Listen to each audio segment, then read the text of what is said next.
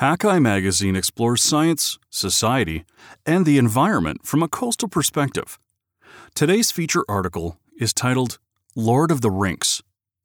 There and Back Again, a taxonomist's quest to reveal the world's tiniest realms. Written by Adrian Mason and read by me, Adam Dubow. A serrated rostrum of a sawfish shares wall space with a dozen or so carved wooden masks from Madagascar, Tahiti, Chile, Peru, and beyond. Behind the couch hang four paintings, Chinese landscapes delicately rendered on silk, each depicting a season. On the bookshelf, eighty or so small flags stand at attention, lined up like a miniature United Nations court of flags, one for every country Robert Higgins visited in his lifelong quest for dragons. Now eighty-five, Higgins's dragon hunting days have passed, but the work he pioneered continues. Younger searchers are off on modern expeditions. And while the world Higgins traveled was large, the world he studied was not. He spent a lifetime searching for animals smaller than the dot on a twelve-point eye. His specialty is a group of marine organisms called kinorhynchs, aka mud dragons. Mud dragons are just one type of meiofauna, animals so diminutive they live between grains of sediment. They swim through the watery film surrounding each grain, or navigate the terrain of sand and mud, veritable mountains to scale, using suction pads, hooks, or tiny toes. Just a handful of marine sediment is a meiofauna metropolis. They're so numerous that under a single footprint on moist sand, there could be up to one hundred thousand individuals. A brief walk, say just eighty-five steps, might tromp over eight point five million organisms, a number equivalent to the population of New York City. But for a group of animals so plentiful, they are little known and poorly understood except by a dedicated few. Meiofauna means lesser or smaller animals, and Higgins has spent a lifetime challenging such a dismissive descriptor. Far from being lesser, to him this abundance of life speaks of endless opportunity. Higgins's passion has been to bring these animals the due they deserve, to bring the obscure out of obscurity. Forget Daenerys Targaryen, mother of dragons, and her quest for the Iron Throne. Robert Higgins was the original. This father of dragons has been building his kingdom since he snagged his first mud dragon over sixty years ago. Today, Higgins lives in a modest two-bedroom apartment in a retirement community in Asheville, North Carolina. Widowed in twenty ten after his beloved wife, Gwen, died of cancer, he shares the space with a fluffy white Havanese, Susie, who today is tricked out in a pink ruffled collar. A talented artist, he spends some time oil painting. A recent subject is Echo, his African gray parrot of thirty years, but is still keenly interested in meiofauna research, and signs of his life's work fill his home. A balsa wood model of a mud dragon is prominent atop his media cabinet. The model was once on display at the Smithsonian Institution's National Museum of Natural History, where Higgins spent twenty-seven years. They had a terrible model of a kinorhynch, he says, so I carved this one. About the length of his forearm, Higgins's model is no delicate tchotchke. Scaled up to about five hundred times the actual size of the largest kinorhynch, the model brings to life the thirteen-segment creature, with its retractable head covered in recurved spines. To move through the sediment, a mud dragon thrusts its head out of its cylinder-like body, hooks its spine on the grains of sediment, and then hauls itself forward. Its mode of locomotion explains the etymology of kinorhynch, Greek for movable snout. Nearby, a packed bookcase speaks to Higgins's fascination with the natural world. Several atlases, titles on birds and insects, the textbook Cell Structure and Function. The lower shelves hold two bulging black binders filled with copies of Higgins's professional publications all neatly collated in color-coded plastic sleeves. Together, they form a paper trail, documenting a career spent searching for life in the world's sediments. Higgins's travels with meiofauna began in nineteen fifty-two, when he arrived as an undergrad at the University of Colorado Boulder, fresh-faced and buzz-cut, newly released from the Marine Corps. In his second year there, he met Professor Robert Pennak, who introduced him to a world of invertebrates, including tardigrades, a type of meiofauna so pudgy they're called moss piglets or water bears. Pennak hired Higgins for thirty-five cents an hour to work in the university's Moss and Lichen Herbarium, where he'd regularly find hundreds of microscopic animals, including water bears, in the moss samples. If you take a lush piece of moss, put it in a bowl of water and squeeze it, you have about a fifty percent chance of finding a tardigrade, he says. Higgins was enamored by the tenacity of tardigrades, with their death-defying adaptations to desiccation, freezing, radiation, and other extreme environmental stresses. So, after taking every available course on invertebrates and completing his bachelor's degree, he went on to do a master's degree on the life history of a tardigrade species living in the mosses of the Boulder region. He thought about staying at Boulder for a P H D on water bears, but Pennak encouraged his protege to go elsewhere and also delivered some prophetic advice. He said, "Do something no one else has done, and then make your own science," recalls Higgins. "I was quite affected by that." Higgins applied to five universities, was accepted to five, and chose Duke University in North Carolina. But between leaving the Colorado mountains and arriving on Duke's Atlantic shore, Higgins made a trip to the Pacific for a summer fellowship at the University of Washington's Friday Harbor Marine Laboratory. Before he left, Pennak asked Higgins to try to collect a few samples he was lacking in his teaching collection, including kinorhynchs. Even though he'd never seen a kinorhynch, Higgins accepted the mission. Within days of arriving, he was on a boat dredging sediment from the seafloor. Back in the lab, he was confronted with a bucket of mud and water and the tactical problem of trying to extract minute creatures from the crud.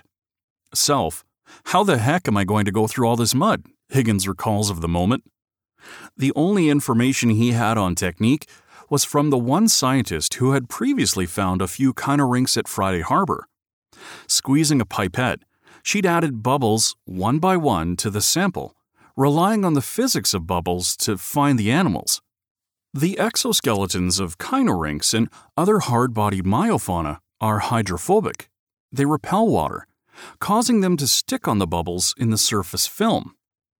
Higgins tried the method, picking the speck-sized animals off the water surface using a small tool with a tiny wire loop at one end, but it was tedious work. After an hour, he'd managed to snag just four. His days of squeezing dozens of tardigrades out of Colorado moss seemed halcyon in retrospect.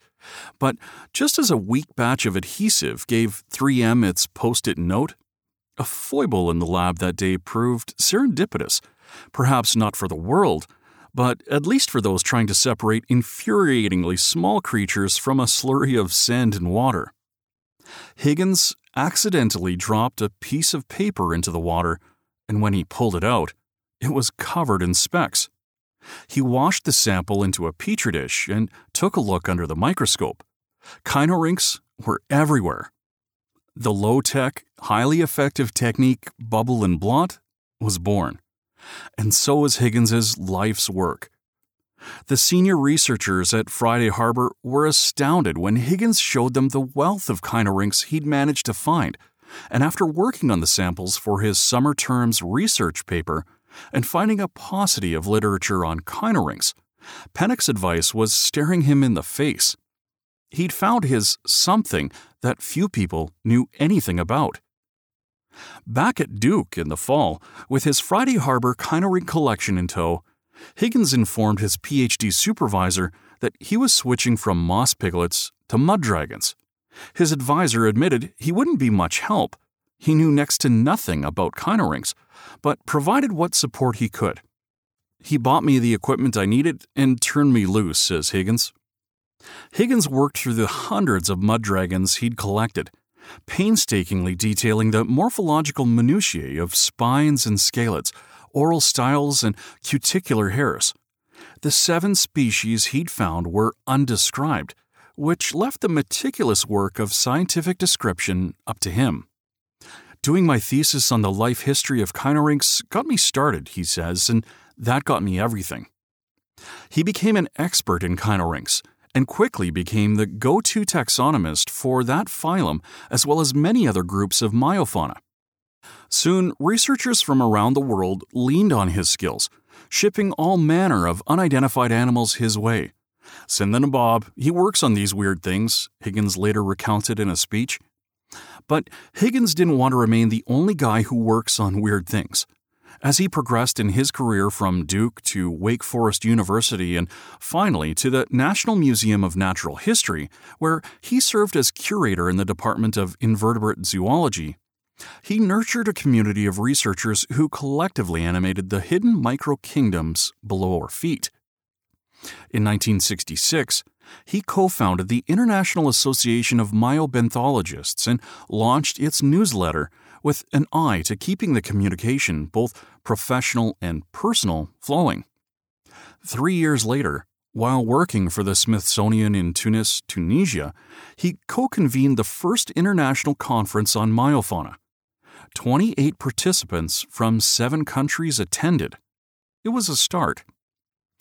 Almost fifty years after Higgins first snagged some mud dragons on a sheet of paper, Maria Herranz, a kinorhynch biologist doing a postdoc at the University of British Columbia in Vancouver, is bubbling and blotting the sediment samples she collected that morning near the Hakai Institute's Calvert Island Ecological Observatory on British Columbia's central coast. As she works, she recounts the story of how Higgins discovered the technique, with slight tweaks as one expects in an as-told-to story. Her version had Higgins with a cold and a tissue in his shirt pocket falling into the sample. The details of paper versus tissue don't matter so much, but what is clear is the legacy that has come down via the generations from when Higgins was pretty much on his own studying kinorhynchs and today when the International Kinorhyncologist Club has grown to about ten. Outsampling, Herranz uses a dredge to grab the top layer of mud modeled after one designed by Higgins. The first five to ten centimeters is where the action is, explains Higgins. That's where it's still oxygenated.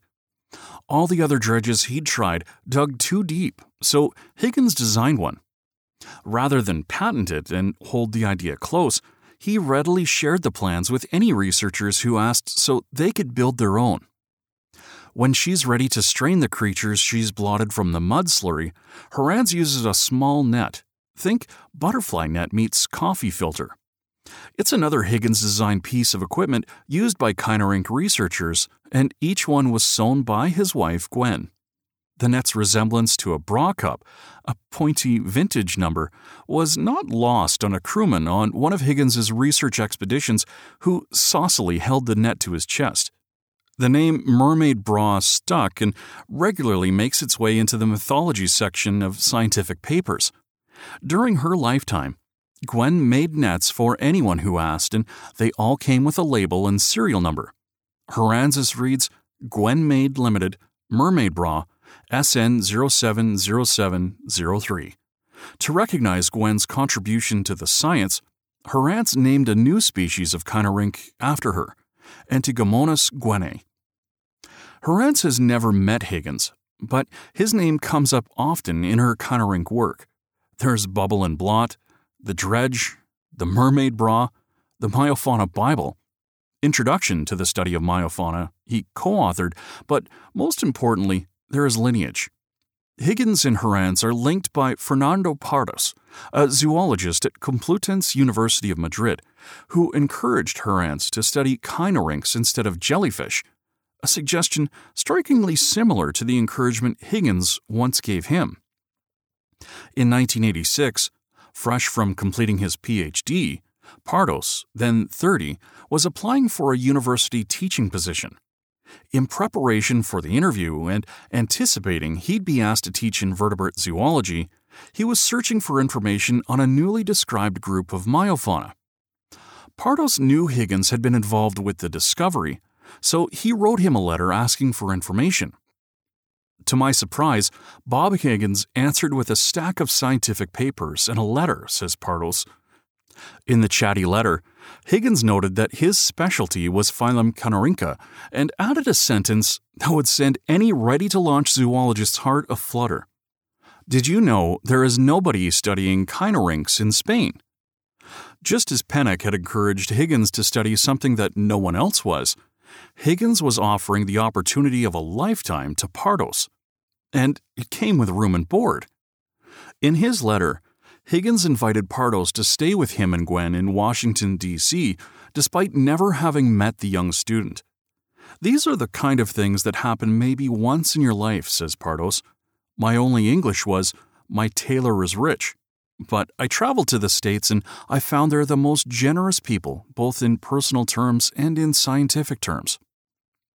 Pardos and Higgins spent two weeks together in the summer of nineteen eighty-nine, one in Washington at the National Museum of Natural History, and one at the Smithsonian's Field Station in Fort Pierce, Florida. Bob opened my eyes to the meiofauna world, says Pardos. He was so enthusiastic and could transmit the excitement of seeing something that very few zoologists have seen. He recalls a quiet moment in the lab when they were both at the microscope looking through samples when Higgins cried out, "Kinorhynch!" This may have been his one hundred thousandth kinorhynch, but he looked as excited as the first time, says Pardos, adding that when he found his very first mud dragon, Higgins took him out for a beer. It was the first time I'd seen a kinorhynch alive, and I thought, this is fascinating. I am still fascinated. From that initial time together, Pardos and Higgins forged a strong bond that persists to this day. The summer after Pardos' stint in the United States, the pair met on the north coast of Spain where they collected and described the first two species of Spanish mud dragons. Their collaborations continued until Higgins' retirement, but they still have long chats on the phone every few months during which Pardos passes on research updates. He is absolutely curious about my work and he's very proud, says Pardos. With Pardos and other colleagues from the meiofauna nexus, Higgins traveled the world collecting wherever he could, taking along a portable dredge, the Mini Mio, in his impeccably packed luggage. No meiofauna anywhere was safe from his shovel and sieve. Higgins was encouraged by the Smithsonian to describe and collect what he could, snagging life from marine sediments, piecing together a picture of life in the mysterious muck, animal by animal. His work created an international repository of meiofauna life, an essential time capsule given that coastal habitats are dredged and polluted with astonishing speed. And the collection is still a meiofauna motherlode for contemporary researchers. There is more than one scientific life of work waiting there, says Pardos, who regularly sends students to the Smithsonian for research. Scouring Higgins' collection of prepared microscope slides and tiny vials with their impeccably lettered labels. In a world with macroscopic spectacles such as Komodo dragons, sea dragons, snapdragons, and dragonflies, it might seem like the epitome of obscure pursuits to geek out on row after row of jars and slides and lipstick-sized vials housing microscopic mud dragons and other species from this nano-sized wonderland.